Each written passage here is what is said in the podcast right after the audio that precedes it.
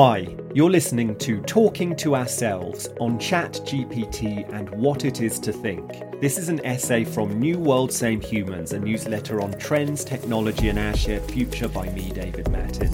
You can find the links, videos, and images in this instalment in the email where this podcast is embedded. Just scroll down.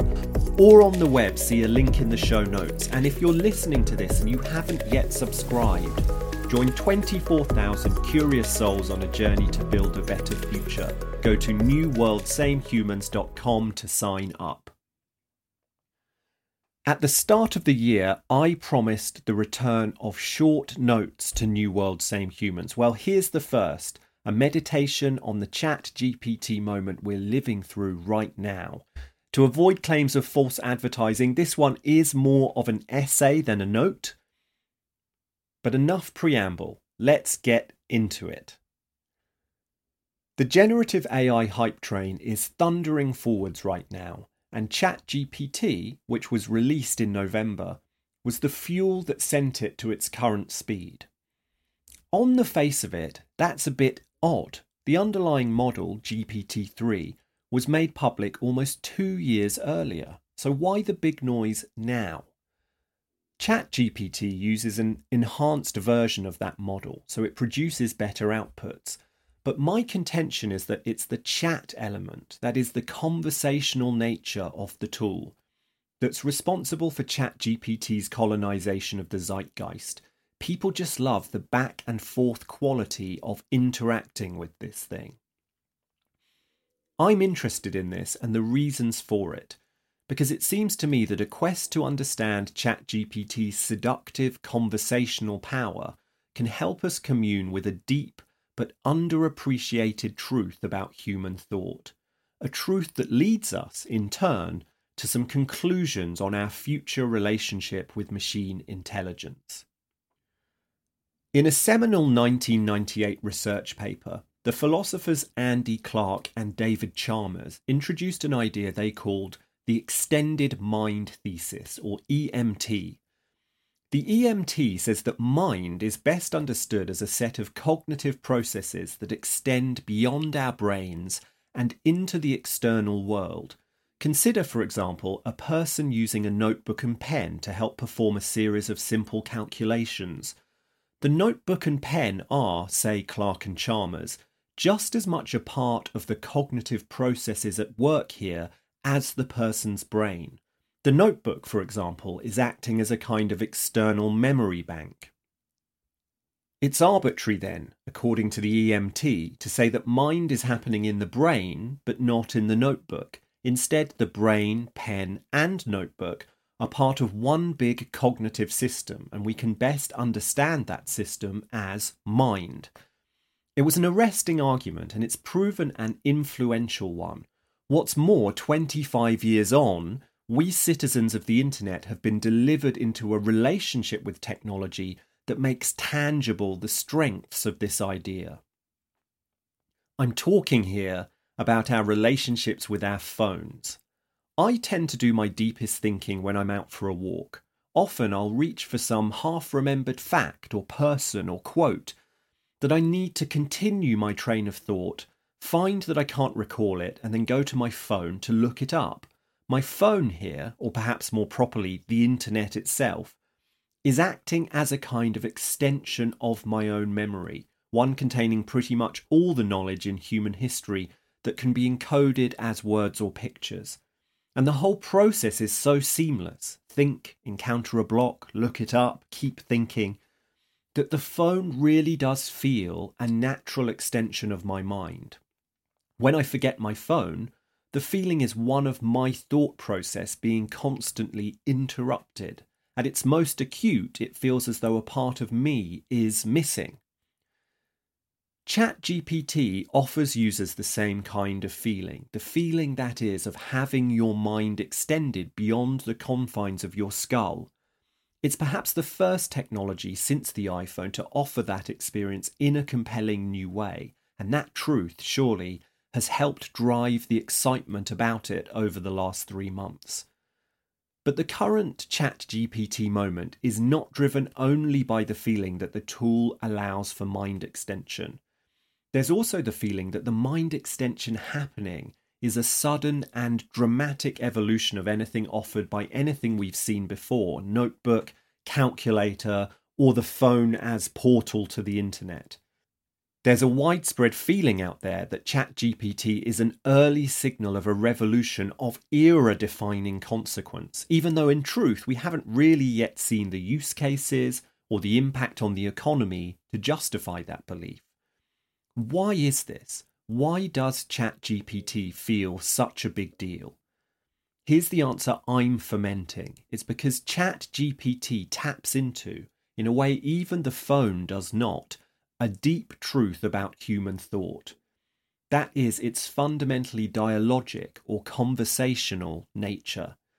The idea that underpins this is simple it's that when we think, we talk to ourselves. What you call your internal monologue is really a dialogue conducted by one person. Someone is talking internally, not loud, and someone is listening and will then reply and both those people are you.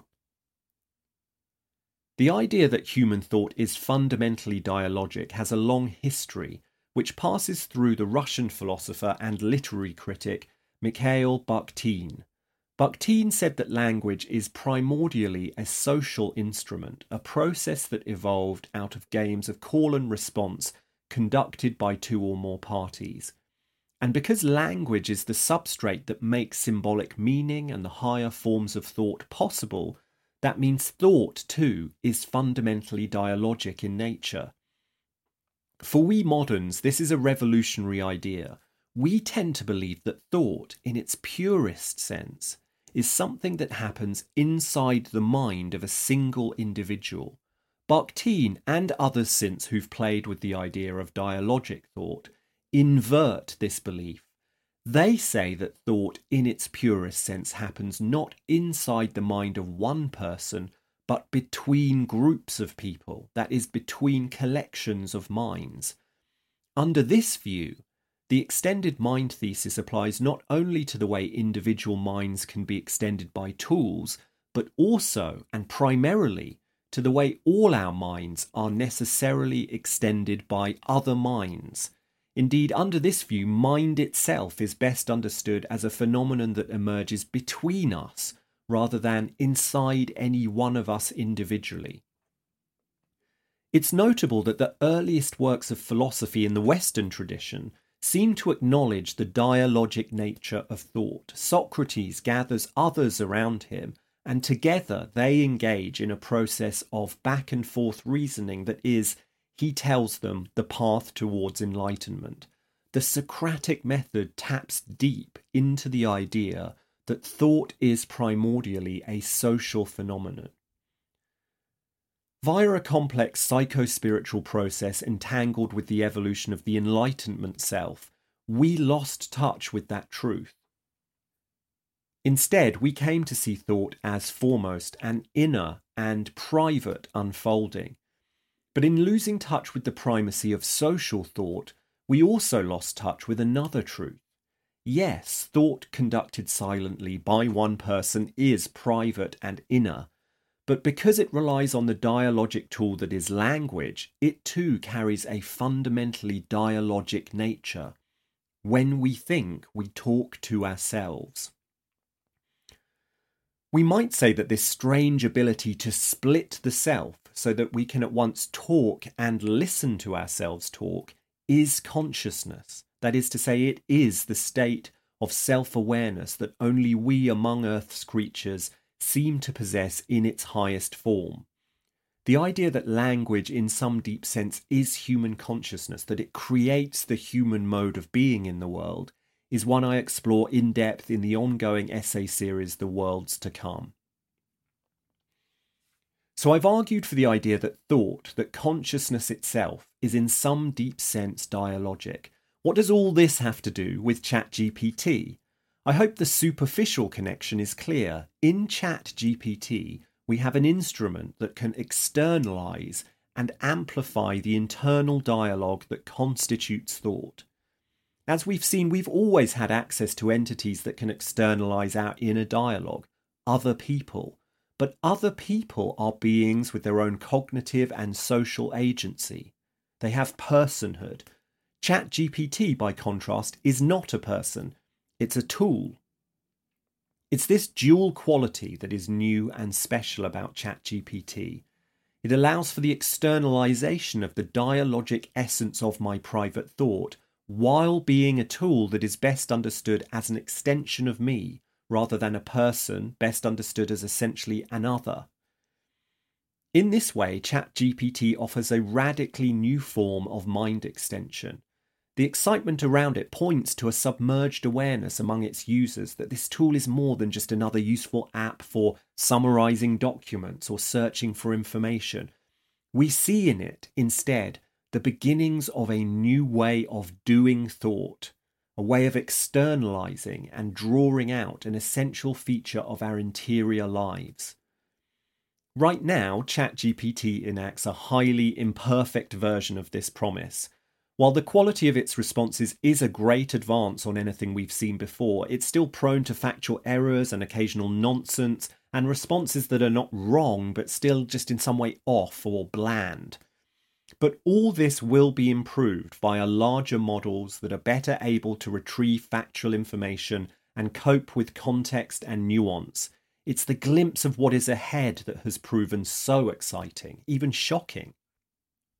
Pretty soon, there will be a proliferation of such models. We'll all be able to customize our own so that it knows our tastes, our preferences, and cognitive styles. These models trained as they are on an appreciable amount of all the text in existence, are a strange new instantiation of our shared linguistic inheritance. It's as though we've created a human hive mind and given it a voice so that we're now able to talk to it at will. When we think, we talk to ourselves. That truth is now manifest in a whole new way. Eventually, Having a personal large language model, or LLM, a virtual conversational companion in your pocket 24 7, will be no more remarkable than having a phone. When that time comes, in what ways will our thinking be amplified? In what ways does the nature and modes of our thinking change? Those questions are valuable because when we ask them, we're approaching a more accurate and ultimately more fruitful relationship with machine intelligence. Contrary to much of the hype or panic circulating at the moment, ChatGPT and other language models aren't going to render higher forms of human thought or creativity obsolete. They're not simply going to write our books for us and do our philosophy and tell us the answer. These models can't think creatively in the commonly understood sense of that phrase because they're not conscious beings responding to a lived experience of the world. They are rather stochastic parrots playing a high level game of word association. It's just that when they play that game well enough and effectively simulate a human, they're able to amplify our thinking such that we arrive at cognitive destinations faster than we would have otherwise, or arrive at destinations that we never would have reached at all. In short, we need to understand that what's most exciting about these models is not what we'll get straight from them, it's what they will help us to get from ourselves. If you haven't experienced this aspect of ChatGPT, give it a try. Choose an idea, argument, or line of thinking, articulate it to the chatbot, and then go back and forth, picking up on aspects of its responses that you find interesting and asking it to develop them and then responding in turn. Do that for five minutes and see where you get to. At its best, it can feel like the cognitive equivalent of driving a car instead of walking. For my part, these kinds of conversations are already becoming commonplace. I can feel the seeds of a new habit taking root. I'll just take this to ChatGPT. And I've started to wonder how long until I come to feel the same about this tool as I do about my phone? How long until the ability to take a train of thought to ChatGPT is so expected, so natural, that when I don't have access to the tool, I feel as though my thought process has been interrupted? And how long until many others feel the same? What I'm envisioning is a near future in which this ability to commune with the human hive mind, as made manifest by an LLM, comes to seem a natural part of thought. Yes, we're a long way from that right now, but it feels as though we're taking the first steps towards a new and powerful kind of augmentation. At the outer edges of all this, I wonder is this the beginnings of the long process of human technological convergence that transhumanists think people like Ray Kurzweil tell us is inevitable? A process that sees we humans, or at least some of us, become something else. I'm not one of those who views the post human future with unalloyed enthusiasm. But via generative models and other technologies, including brain implants and techniques of genetic manipulation, the kinds of technologies I write about so often in this newsletter, I'm increasingly persuaded that some kind of great divergence is coming, in which we Homo sapiens branch off from one another and become various different kinds of humans or post humans. Certainly, the possibility that we may not all be the same humans for much longer haunts the borders of this newsletter. It increasingly seems to me that our convergence with the technologies we're building and the almost impossible task of making any practical or moral sense of it is the most important shared challenge we face. In that case, the project of the age is to begin, at least, to figure out where we stand. Perhaps we can take it to ChatGPT.